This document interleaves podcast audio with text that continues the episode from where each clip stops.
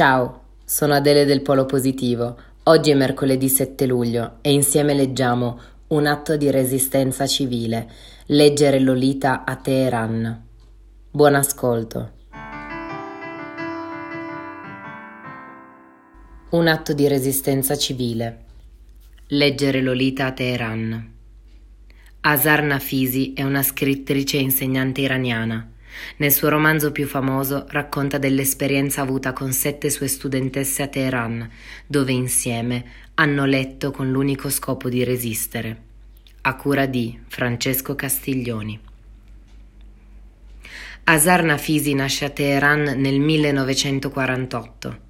All'età di 13 anni viene mandata dai suoi genitori a continuare gli studi in Inghilterra per poi laurearsi in letteratura inglese e americana presso la University of Oklahoma.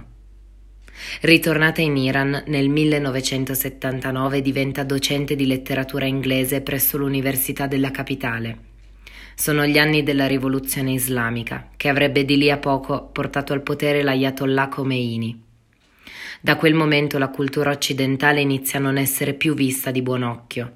Spesso viene addirittura osteggiata da parte delle autorità così che Azar, per via delle sue idee e della sua formazione culturale, finisce col trovarsi spesso in contrapposizione al regime, tanto che dopo un'espulsione negli anni Ottanta abbandona la cattedra nel 1995.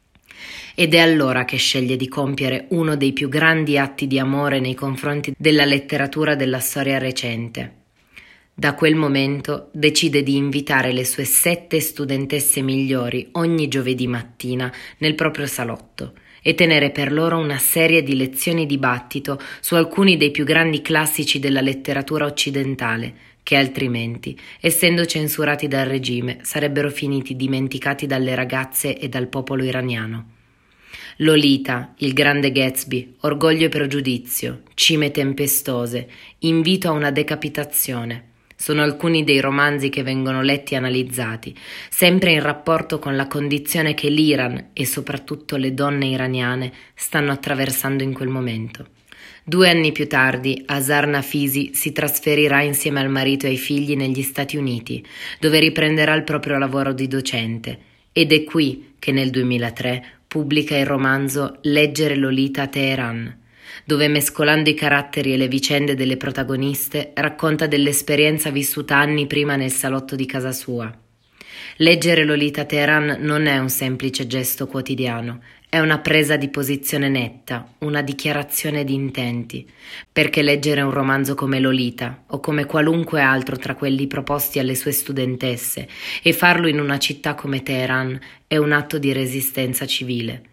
Significa opporsi silenziosamente a un regime che ha sempre cercato di togliere la voce al popolo. Significa dimostrare di essere vivi. Perché è così che si legge un romanzo, come se fosse qualcosa da inalare, da tenere nei polmoni. Dunque, cominciate a respirare.